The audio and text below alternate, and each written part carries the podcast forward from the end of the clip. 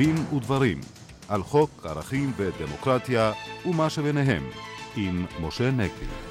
שלום לכם בצוות התוכנית העורכת אורית ברקאי, בהפקה יהודית גיאת, טכנאי השידור אריק סידלצקי, ליד המיקרופון, משה נגבי ואיריס לביא. האם כאשר בכירים בצה"ל מאשימים זה את זה בנעיצת סכינים בגב, יש תקומה לקוד האתי של צה"ל, ומה מלמדת פרשת מסמך גלנט על מצב האתיקה העיתונאית מאידך. מיד נדון בכך עם אורחנו הפרופסור אסא כשר, חתן פרס ישראל וראש הקתדרה לאתיקה מקצועית באוניברסיטת תל אביב. באולפן גם המשנה לפרקליט המדינה לתפקידים מיוחדים, עורך דין שי ניצן, עמו נשוחח על תמיכת הרב הראשי מצגר ברבנים המסרבים להתייצב לחקירה בחשד להסתה, ועל הקושי המיוחד באכיפת החוק על חשודים מהימין הקיצוני, כפי שעלה בפרשת חיים פרלמן. האם ההחלטה לגרש מאות ילדי עובדים זרים היא הפרה של המשפט הבינלאומי? עמנו עורך דין מוריאל מטלון, יושב ראש יוניסף, קרן האו"ם למען הילד בישראל, שיספר לנו על המאבק המשפטי בגזרה הזאת.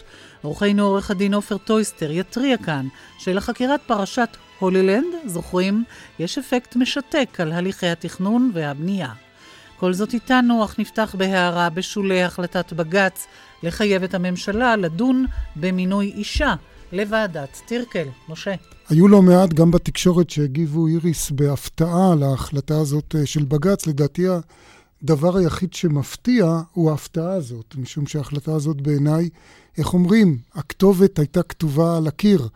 אמנם צריך לזכור שבית המשפט העליון עצמו במשך עשרות שנים אה, לא היה מופת לייצוג נשי. אה, נשים הודרו מבית המשפט העליון עד 1976, קצת קשה להאמין, אבל מאז, כמו שאנחנו יודעים, גם בית המשפט העליון, גם מערכת המשפט בכלל, כולל הפרקליטות, הפכו להיות כמעט, הייתי אומר, מופת אה, לייצוג נשי, גם במשרות אה, בכירות, אבל מאז תחילת שנות ה-90, אה, בית המשפט איננו מסתפק בכך שיש בו עצמו ייצוג לנשים ובמערכת המשפט, אלא הוא התחיל לכפות את הייצוג הזה על המגזר הציבורי כולו. ב-1994 היה בעצם הפסיקה הראשונה של בג"ץ, פסיקה של השופט אליהו מצה, אה, שאמרה שחייבים לאפשר ייצוג הולם לנשים אה, בגופים ציבוריים, ושהדרת נשים מגופים ציבוריים אה, תורמת לדימוים הירוד.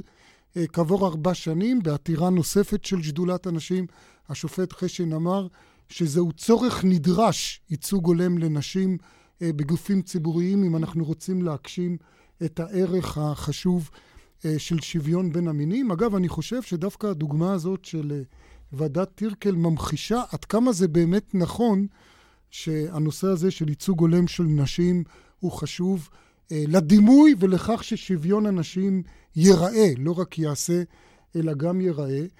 כי אם אנחנו במצב שבו מצד אחד מצליחים למצוא חמישה גברים מתאימים לשבת בוועדה מן הסוג הזה, וזאת לאחר שגברים לא מעטים כמו שאנחנו יודעים, סירבו לשבת בוועדה, אה, גם בגלל שהם לא מרוצים מהסמכויות שלה, גם בגלל אה, סיבות אישיות כאלה או אחרות, ובכל זאת מצאו בלי קושי מיוחד חמישה גברים לשבת בוועדה, לבוא ולהגיד שאי אפשר למצוא אישה מתאימה, למרות המאמצים שהושקעו, הייתי אומר שהמסקנה כמעט מתחייבת מדברים מן הסוג הזה, שמשהו כנראה נחות אצל נשים, אם לא הצלחת למצוא אה, אישה אה, מתאימה אה, כזאת.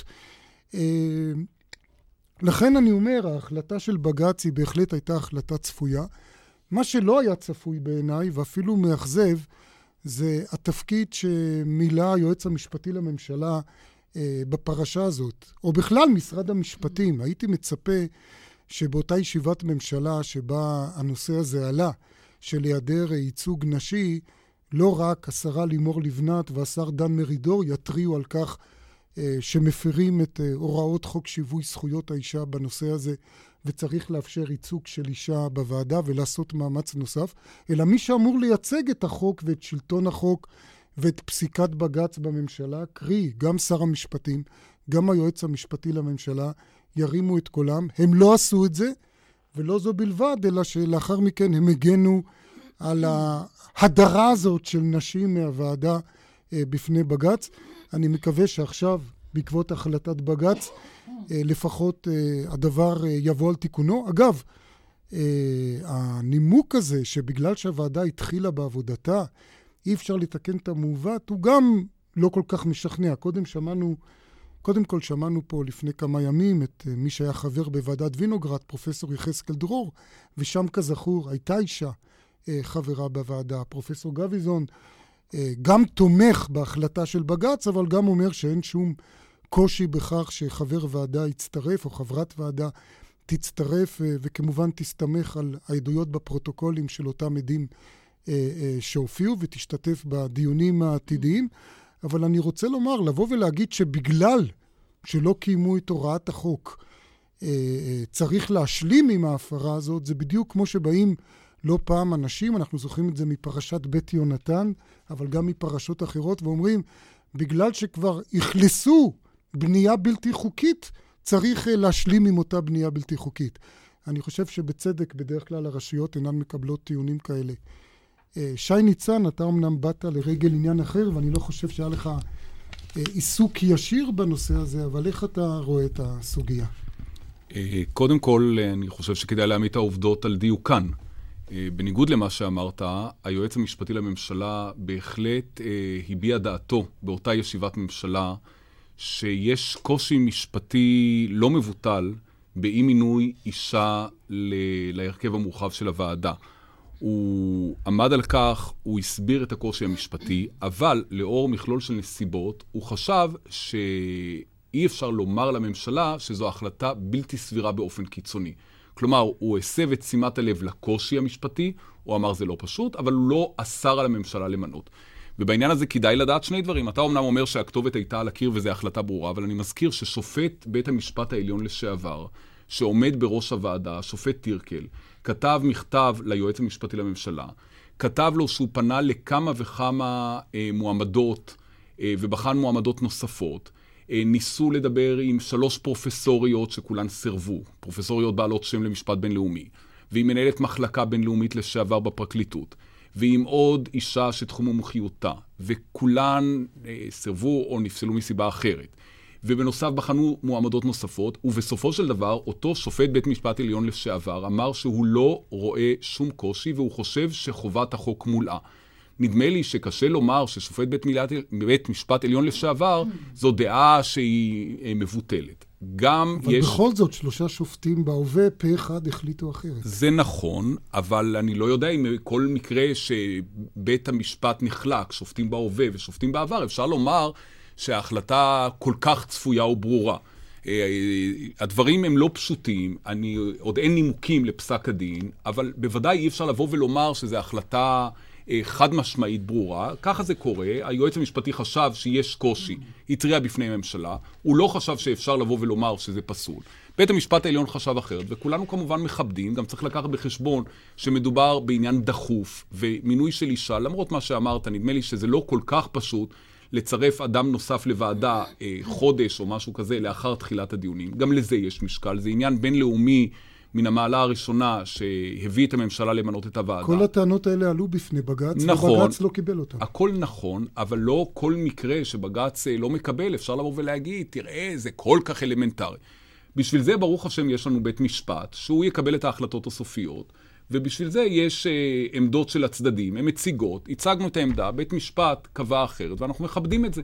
אבל זה לא מקרה כל כך פשוט כמו שאתה טוען, נדמה לי שגם השופט טירקל, שאני זוכר שהופיע פה לא פעם, נכון. אה, אתה ודאי לא מבטל את ערכו ותרומתו למשפט הישראלי, ונדמה לי שדעתו ראויה אה, בוודאי להישמע.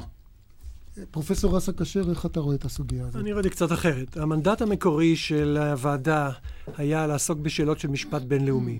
כשאני מתחיל uh, לעשות לעצמי רשימה בראש מי המומחים הישראלים למשפט בינלאומי, uh, קודם כל עולות על דעתי נשים. תכף אחרי יורם דינשטיין אני נזכר בחמש נשים. Uh, ואחר כך יש עוד, כמה, יש עוד כמה גברים. מספר הנשים בתחום הזה הוא לפחות חצי, אולי יותר מזה.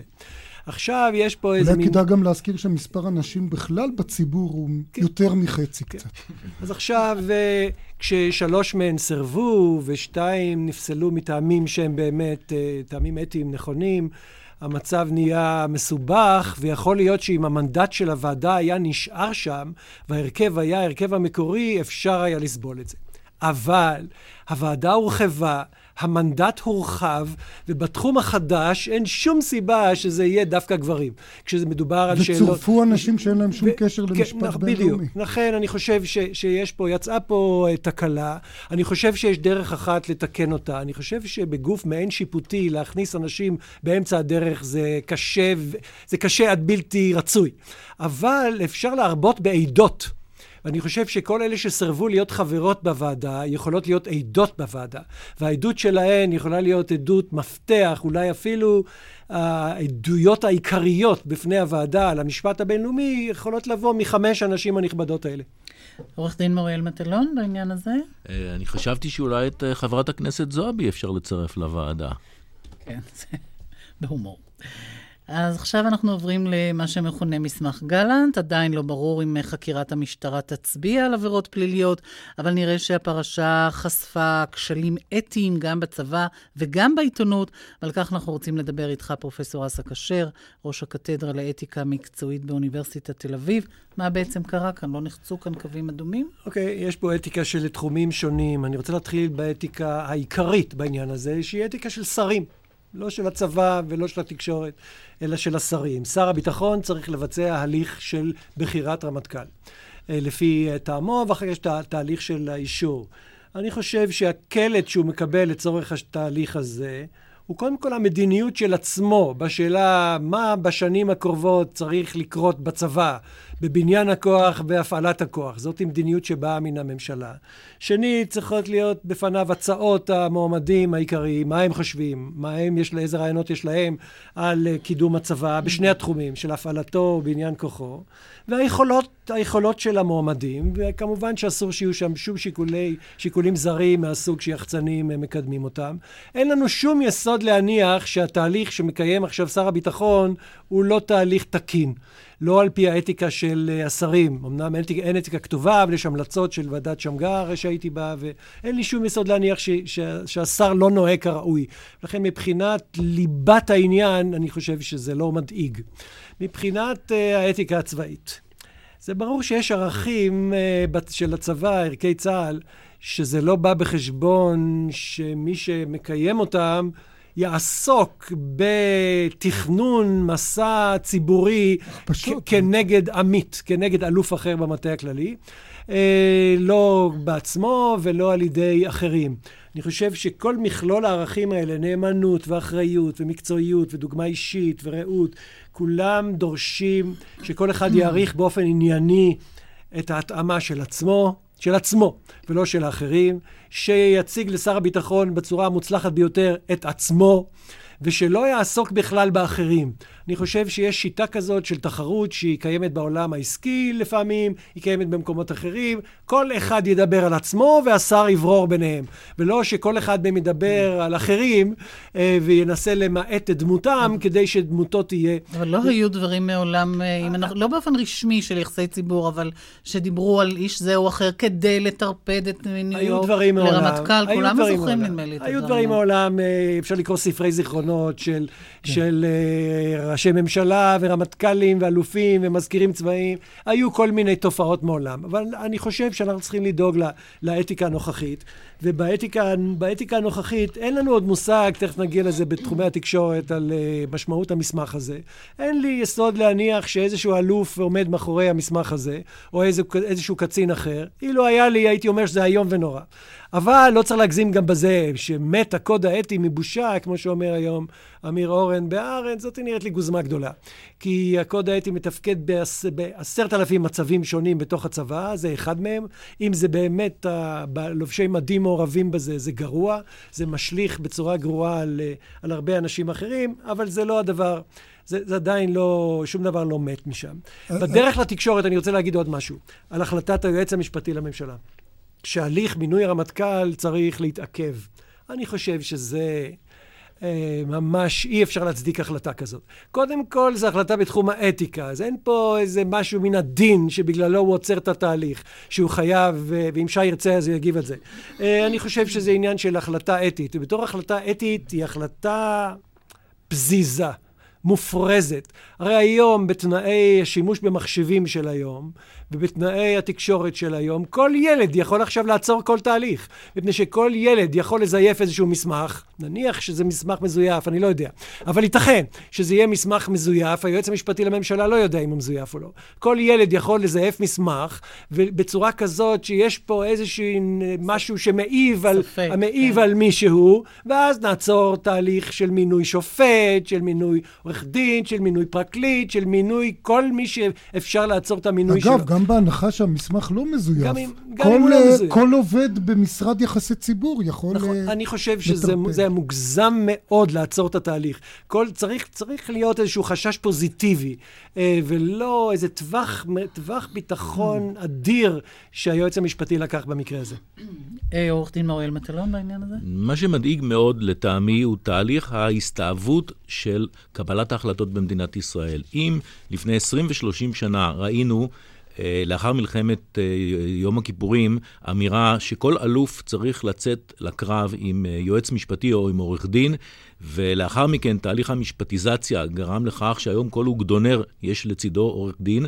אנחנו רואים היום מצב שבו בצד עורך הדין יהיה גם יחצן. יש כאן תהליך חמור מאוד, שבו בכל מהלכי קבלת ההחלטות, ולא רק בצבא, ברשויות המדינה אנחנו רואים צורך מיידי של מקבלי ההחלטות להסתייע מצד אחד בייעוץ משפטי לעיתים מופרז מאוד, והיום גם בייעוץ תקשורתי, עד כדי כך שבמקום הדיבור נעשה ונשמע, שאיתו אה, קיבלנו גם את התורה וגם הקמנו את מדינת ישראל, היום הדברים הפכו להיות נשמע ונעשה. קודם כל בודקים את ה... האופן שבו הדברים יישמעו, את הנראות שלהם וכיצד הם יישמעו, ורק לאחר מכן, על פי האופן שבו הם יישמעו, מבצעים את ההחלטה, וזה תהליך חמור מאוד. זה, מבוא, זה, זה נראה לי מבוא מצוין לדיון באמת בצד התקשורתי והאתיקה העיתונאית. אני רק אגיד משפט אחד, עם כל הכבוד לבני ישראל במדבר סיני, אני לא רוצה מדיניות רווחת של נעשה ונשמע.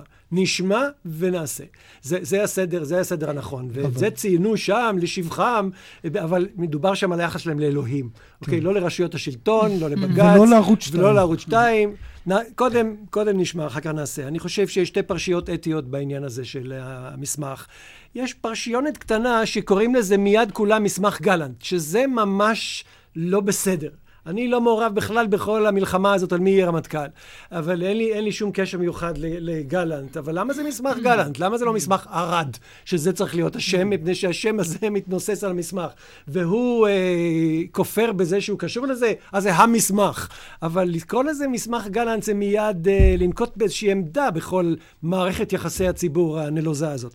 יש פה שאלה אתית אחת, והיא עצם פרסום המסמך. שאלה באתיקה עיתונאית. עצם פרסום המסמך. הניו יורק טיימס, הוושינגטון וושינגטון פוסט ולוס אנג'לס טיימס והטיימס של לונדון לא היו מפרסמים את המסמך הזה. מפני שצריך לגלות אחריות בפרסום מסמכים. ואם אתה עיתונאי, אין לך מושג אם הוא אמיתי או מזויף, אתה לא רשאי לפרסם אותו. ואם אתה חושב שהוא אמיתי, למרות שיש חשש שהוא מזויף, אתה צריך להסביר לקהל הקוראים שלך למה אתה חושב שהוא אמיתי, למרות שיש רגליים להשערה שהוא מזויף. עיתונים כאלה לא היו מפרסמים את זה.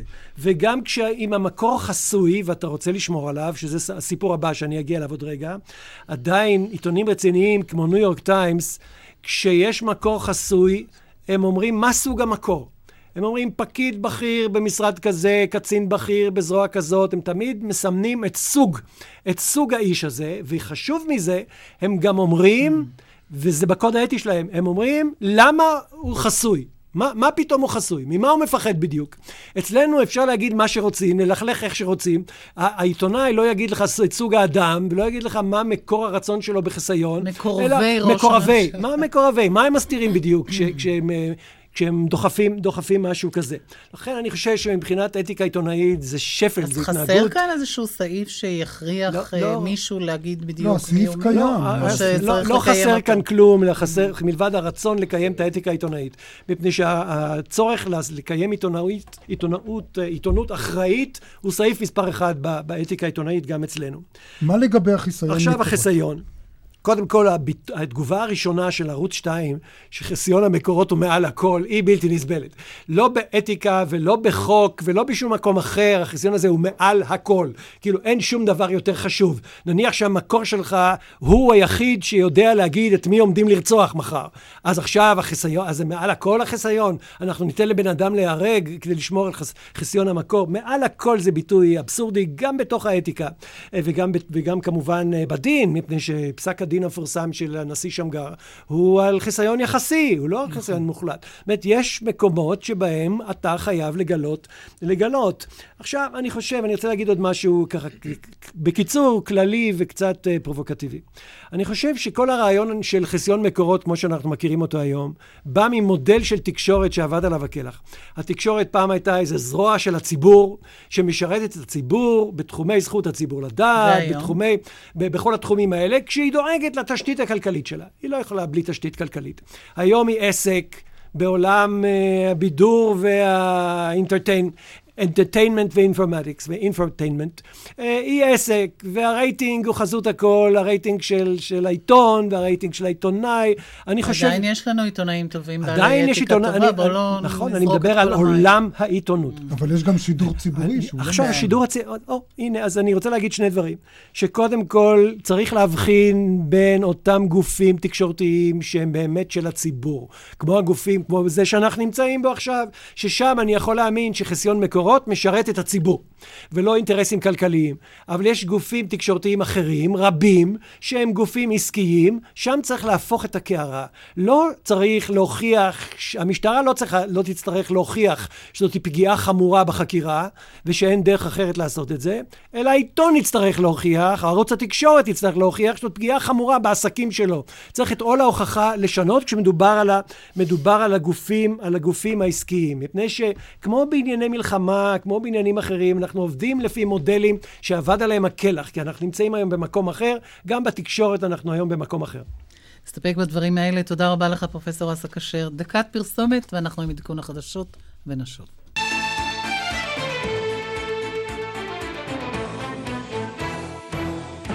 אנחנו כאן בדין ודברים, רשת ב' של כל ישראל. ואנחנו עכשיו אה, איתך עם המשנה לפרקליט המדינה, עורך דין שי ניצן. עשרות רבנים מתייצבים לצד עמיתיהם שסרבו להיחקר בחשד להסתה, מאשימים בעצם את הפרקליטות בהתנכלות, בפגיעה בחופש הביטוי שלהם. ומה תגובתך אולי? אה, כיוון שאנחנו חיים במדינת חוק, אז כאשר יש אה, חשדות נגד אנשים, אז נפתחת חקירה, חשדות פליליים. במקרה הזה נפתחה חקירה, כי פורסם ספר שהעלה חשד אה, לעבירה של הסתה לגזענות. אה, זה מאוד מצער שהיה צריך להגיע לכך, אבל לא היה מנוס, ולכן נפתחה חקירה. עכשיו, התופעה הזאת אה, בעיניי אינה, אינה ראויה, שאנשים מוזמנים לחקירה ומסרבים להתייצב. כי אדרבה, אם אתה סבור שהחקירה הזאת לא צודקת, שאתה לא עברת עבירה, תתייצב.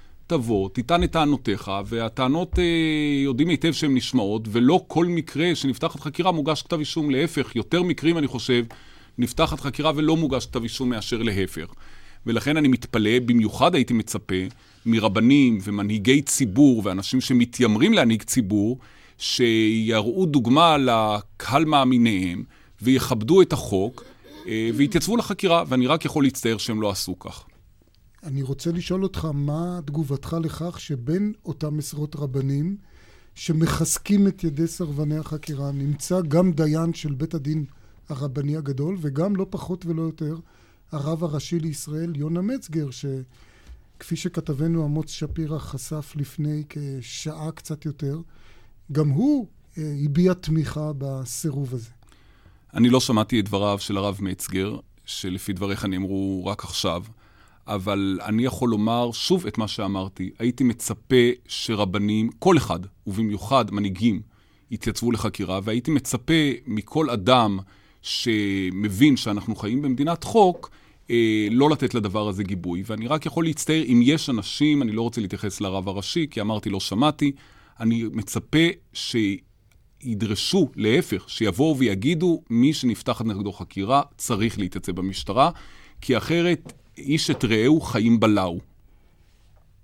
אולי אותם רבנים שמסרבים להתייצב לחקירה שואבים עידוד מכך שכבר היו דברים מעולם ולא מוצע דין. למשל, זכור לי שלפני כעשור הרב עובדיה יוסף, אביו של הרב יעקב יוסף, שהוא אחד המבוקשים בחקירה כרגע, התבטא כפי שהתבטא, אם אני זוכר נכון, לגבי יוסי שריד אז, ונמסר שהוא ייחקר במשטרה, והיו איומים שאם הוא ייחקר הארץ תבער וכולי, ואם אני לא טועה, החקירה הזאת לא התממשה. אז אולי יש איזו מין תחושה שרבנים יש להם חסינות דה פקטו בפני החוק. לאף אדם במדינת חוק אין חסינות אם החוק לא מקנה אותה. לחברי כנסת ושרים יש חסינות מסוימת, וגם היא לא, לא תמיד חקירה. עומדת להם, ולא נגד חקירה, ואנחנו לא יכולים להרשות לעצמנו לחיות במדינה שיש אנשים שהם מעל החוק. אה, אני לא זוכר, למיטב זיכרוני, המקרה של הרב אוהד יוסף דווקא לא נפתחה חקירה, אבל אני לא רוצה להתחייב על לא כך. היא לא נפתחה, אבל הודיעו שתיפתח. יכול להיות, אני לא זוכר, אבל ככלל נפתחות חקירות, ונפתחו חקירות נגד רבנים, ורבנים גם הועמדו לדין כשהיו ראיות והיה עניין ציבורי, והרב עידו אלבה, על עבירות דומות, הוא עמד לדין, והורשע, ונשלח למאסר. אגב, במקרה שלו נקבע בצורה מפורשת שהעובדה שאתה נתלה בהלכה זה לא מהווה הכשר להסתה. החוק קובע את הדבר הזה, שככלל ציטוט מכתבי דת לא מהווה עבירה, ובלבד שאין בדבר מטרה להסית לגזענות. לכן השאלה המרכזית בדברים האלה היא המטרה. האם הייתה מטרה להסית לגזענות או לא הייתה מטרה, ואף אחד לא מתכוון לחקור אנשים על ציטוט מכתבי דת כשלעצמו, ויש חופש דת וחופש אקדמי. וכל הטענות האלה שכאילו נגד פרופסורים לא פותחים בחקירה אה, ונגד רבנים פותחים, הן טענות הבל, גם נגד פרופסורים נפתחו חקירות כשהיו הצדקות לדבר. והמדיניות שלנו ככלל מצמצמת, אנחנו לא מרבים בכלל לפתוח בחקירות בעניינים של ביטויים, אבל לפעמים אה, אנחנו סבורים שאין מנוס ונפתחות חקירות, וכך, וכך היה בדבר הזה, והייתי מצפה, חלק מהרבנים אגב שזומנו לחקירה באו והתייצבו, שני רבנים לא באו, ואנחנו נראה מה, מה אפשר לעשות. פרופסור אסא כשר, רצית להעיר בנקודה? אני רוצה להוסיף uh, על הדברים של שי uh, ניצן uh, שתי הערות קצרות. ראשית, יש פה סכנה משמעותית של יצירת מעמד של רבנים שהם מעל החוק. אני לא שכחתי את רצח רבין. וברצח רבין, הרקע הרבני של ההחלטה של הרוצח היה מפורש בעדות שלו, היה מפורש בעדות של אחיו, לא נחקר כהלכה, לא נחקר בוועדת שמגר, שלפי המנדט שלה לא התעסקה בזה. אה, ו- ולכן יש פה סכנה כזאת, שצריך כל הזמן להיאבק בה. והשלמה עם ההתנהגות של שני הרבנים האלה, היא חיזוק אותה מגמה ישנה, שרבנים יכולים להגיד לאנשים אחרים לעשות מעשים שלא יעשו, אה, ו- והם אה, יישארו מחוץ לתמונה. אני רוצה להגיב גם על מה שאמר הרב הראשי, לפי החדשות ששמענו, שמה רוצים מהם? הם בסך הכל נתנו ברכה לספר. אה, סליחה, או שהוא לא מתמצא, או שהוא לא מדייק, מפני שיש מסורת של מאות רבות בשנים של מתן הסכמה. מתן הסכמה זה גושפנקה, זה אני עומד מאחוריך, אתה יכול למכור את הספר הזה בשמי. זה לא נתתי ברכה למישהו כי ראיתי שהוא הוציא ספר בין שתי כריכות. נתתי אישור שלי לתוכן. זה, זאתי המשמעות של הסכמה. לכן, אם התוכן של הספר הזה הוא בעייתי, אז יש לנו כאן עוד שני רבנים שהם נגועים בעניין הזה של תוכן בעייתי של, של ספר. אה, שי ניצן, אני רוצה אה, לנצל את נוכחותך פה כדי להתייחס לפרשה אחרת שקשורה כמובן אה, בימין הקיצוני, וזאת אותה חקירה שהסתיימה בסופו של דבר בלא כתב אישום בשלב הזה של חיים פרלמן, ובעקבות שחרורו למעצר בית, השב"כ הוציא הודעה שבה הוא אמר שאומנם אין ראיות שמצדיקות כתב אישום, אבל הוא לא הצליח להפריך את הראיות נגדו, ולכן הוא עדיין חשוד מרכזי בפרשה הזאת. אין לך בעיה מן הודעה כזאת שמנסה, לאחר שלא הצליחו להרשיע אדם במישור הפלילי, להדביק בו סטיגמה ציבורית, והוא בעצם לא יכול להתגונן? אני רוצה לומר, החקירות בעניינים האלה, שהן חקירות אה, על רקע אידיאולוגי של עבירות על רקע אידיאולוגי, הן חקירות קשות. קודם כל, חייבים להסביר את זה. אה, אני לא רוצה להתייחס למקרה הספציפי, כי בניגוד למה שאמרת, החקירה לא הסתיימה. החקירה הזאת תלויה ועומדת. אה, ומה שהשתנה זה שהבן אדם שוחרר למעצר בית. עכשיו, במקרה הזה, אני מניח ששירות הביטחון הוציא הודעה כי היו פרסומים והרבה מאוד דיסאינפורמציה, וחקירות כאלה, לצערי, הרבה פעמים מלוות בתעמולה, בדיסאינפורמציה, בהטעיה, וצריך להבהיר דברים מסוימים. ופה כנראה הם רצו, אנחנו, זה לא היה בהתייעצות איתנו כמובן, אבל חשוב, זכות הציבור לדעת היא לדעת את העובדות. והעובדות הן שהייתה כאן, שהיו כאן חשדות לא מבוטלים לסדרה של דקירות, ששלושה מקרים הסתיימו ברצח או בהריגת הבן אדם. היה מידע לשירות שחייב חקירה, ואני חושב שהשירות מילא בדיוק את התפקיד שלו ואת מה שמצפים כשהוא פתח חקירה. מה הציפו? שלא תיפתח חקירה. עכשיו, במסגרת החקירה, בתי משפט פיקחו על החקירה, ובמשך חודש ימים בתי משפט אישרו את המעצר, כי החשדות היו רציניים וממשיים. בסופו של דבר, אה, החקירה לא הניבה ראיות שמספיקות לכתב אישום, ולכן בשלב הזה לא הוגש כתב אישום. ואני חושב שגם ההחלטה של בית המשפט לשחרר אותו הייתה החלטה מאוד סבירה אה, בנסיבות, אם לא עכשיו, אז עוד כמה ימים. אז אה, גם פה אה, יצא איזה מין רעש ציבורי שכאילו, מה רצו מהבן אדם? אני חושב שלא היינו רוצים לחיות במדינה שכל חקירה מסתיימת בכתב אישום, אבל כן אנחנו רוצים לחיות במדינה שכאשר יש חשדות, חוקרים, וכשמגיעים למצב שאין מספיק ראיות וכבר משחררים. עבר חודש מעצר, משחררים, ברור. ובמובן הזה זה בסדר גמור. את הדברים, אנחנו מאוד מודים לך, אה, עורך דין שי ניצן, המשנה לפרקליט המדינה. ועכשיו אנחנו לעניין גירוש ילדי העובדים הזרים, ואיתנו עורך דין מוריאל מטלון, יושב ראש יוניסף, קרן האו"ם למען הילד בישראל. אתם מתריעים בעצם שיש כאן גם הפרה של אמנה בינלאומית. כן, נכון? בהחלט. מדינת ישראל חתומה על האמנה בדבר זכויות הילד, וזכויות הילד כוללות את הזכות להיוולד ואת הזכות להימצא אה, יחד עם הוריו ואת הזכות לגדול איתם.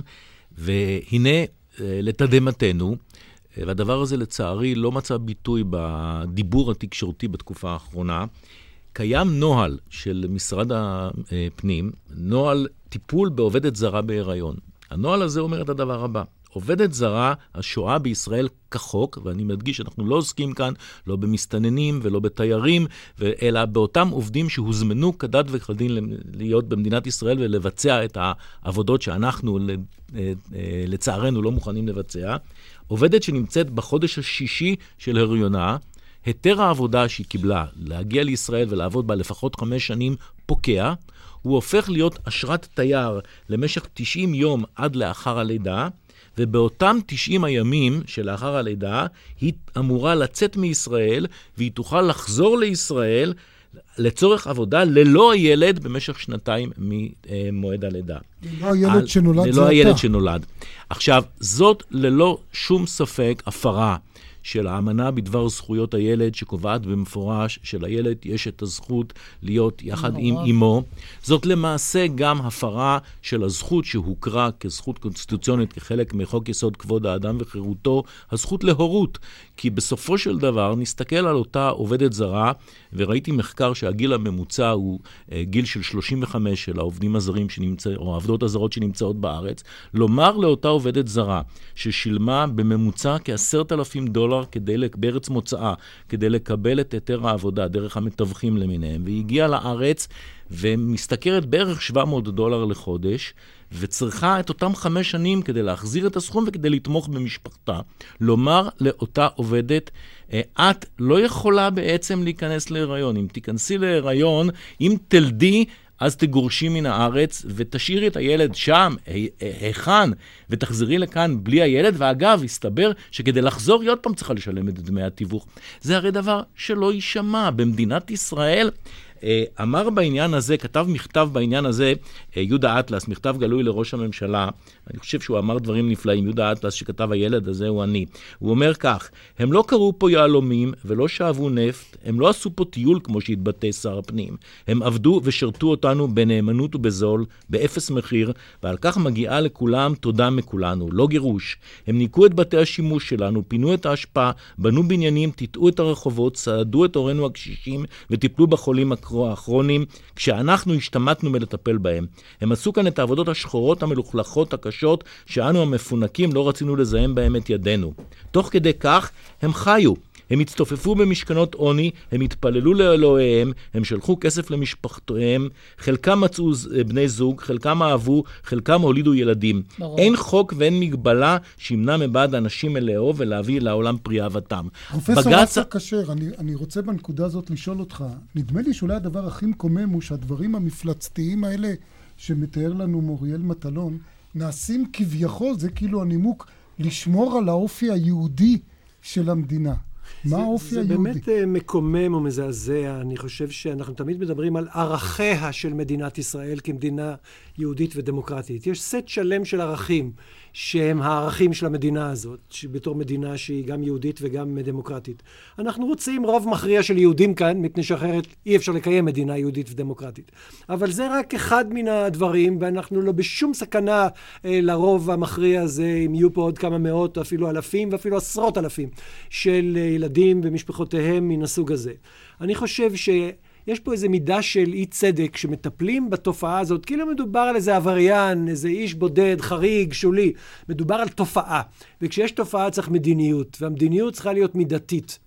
רק לשם הקיצור, אני אגיד שאני הייתי מבחין בין בדיעבד ובין מראש. גם ארה"ב עשתה את זה עם אלה שהסתננו לתוכה אה, ברבות השנים. אלה שהם פה, שיתייצבו, שיקבלו לגיטימציה, שיקבלו אזר... תושבות או אזרחות או מה שיהיה, ו... וזה לא יזיק לנו ש... שהם יהיו פה, אבל מכאן ואילך ננהג ביד יותר קשה. אה, ו... ולכן, ברור, ולכן ברור. אנחנו נצא לידי חובת שני הדברים. אני רוצה להגיד עוד משהו על העניין הזה של מדינה יהודית.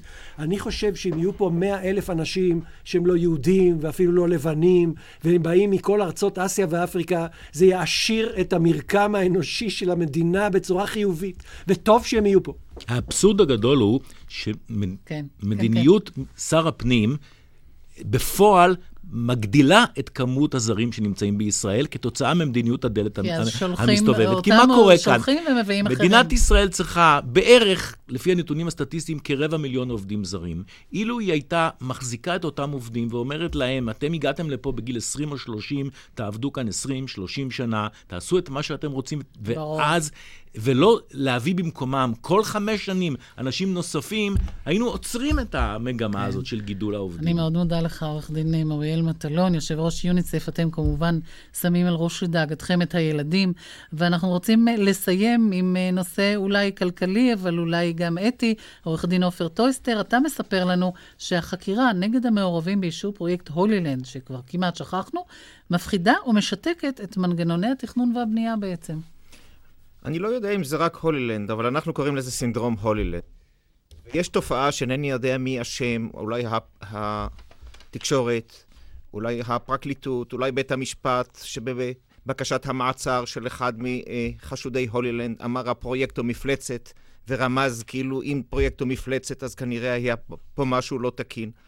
אבל יש איזו אווירה היום של דה-לגיטימציה של מוסדות התכנון, שאני יכול להעיד שרובם ישרי דרך. אין ספק שיש עשבים שוטים ואין ספק שצריך למצוא אותם ולעקור אותם. אבל לא יכול להיות שבהליך תכנוני, למשל, שצריך להפשיר קרקע לבנות שכונה חדשה, וזה צו השעה בשביל לאפשר דירות במחירים סבירים, ואתה שומע באוזן, לא בקול, שאנשים מפחדים לאשר. כי ברגע שאתה מאשר, אפילו לא צריך ברגע שאתה מאשר. בהליך התכנוני היום הוא די שקוף ודי ראוי, ומופיע המתנגד הראשון, ומיד, היום בכל הליך כזה, הולילנד. ואז הוא נבהל. והוא אומר, בשביל מה אני צריך את זה? ולדעתי מי שלא מאשר חוטא כמו מי שמאשר פרויקט שלא ראוי, גם מי שלא מאשר פרויקט ראוי. אבל אין מה לעשות. הפחד מפריע, אנשים לא רוצים להיחקר. יש הבדל בין פרויקט נורמטיבי לבין, לבין הדבר הענק הזה שנקרא הולילנד, שרואים אותו עד אה, לירדן בערך. זה שפרויקט מוצלח או לא מוצלח בדיעבד, זה לא אומר שכל ההליך היה כשר או לא כשר. גם פרויקטים יפים, לפעמים מישהו הרוויח בהם. ואני אומר, יכול להיות שהייתה תקלה בהולילנד. ראשית, אני לא מאמין שזה אה, מעשה לא ראוי ומושחת של כל המערכת, אם בכלל. זה עבר את כל מערכות התכנון, ויכול להיות שהיה פה ושם משהו שצריך לאתר אותו, ומישהו צריך לתת עליו את הדין. אבל מזה ועד ההרגשה שכל מערכות התכנון פועלות שלא כראוי, ועד זה אני שומע אפילו שאנשים מפחדים לקבל מינויים. כי הם אומרים, בשביל מה אני צריך? אם אני לא אאשר, מעלתי בתפקידי. אם אני אאשר, יחשדו בי ויחקרו אותי. ולכן זו תסמונת שלדעתי צריך להילחם בה. צריך לעקור את העשבים השוטים, אבל בשביל לסלק את המזיקים, לא צריך לשרוף את הבית. חצי דקה לתגובה, פרופסור קשר. אני, אני, יכול להיות שכל מה שאתה אומר הוא נכון. אבל ההתמשכות הבלתי נסבלת של הליכי תכנון בישראל לא נולדה עם פרשת הולילנד. אני מכיר אתר ציבורי בדרך לירושלים שלקח לו 15 שנים לקבל את, ה, את האישורים האלה. זאת אומרת, יש בתהליכי התכנון הישראליים, יש בירוקרטיה בהיקפים, בהיקפים שזה לא אתי לקיים אותה ככה. זה נכון, אבל אתה יודע, במדינה מושחתת לפעמים זה לוקח רק חודש. אנחנו סיימנו כאן, רבותיי, תודה רבה לכולכם. לפרופסור אסא כשר, לעורכי הדין שי ניצן, מוריאל מטלון ועופר טויסטר, עורכת התוכנית אורית ברקאי, מפיקה יהודית גיאת, הטכנאי קובי ראובני, באולפן היינו משה נגבי ואיריס לביא. ניתן להאזין לנו באתר רשת ב' באינטרנט. אנחנו נשוב בשידור חי של דין ודברים ביום ראשון הבא, אחרי חדשות שבע. אחרינו מגזין המזרח התיכון עם יוני בן מנחם. ערב טוב, שלום רב.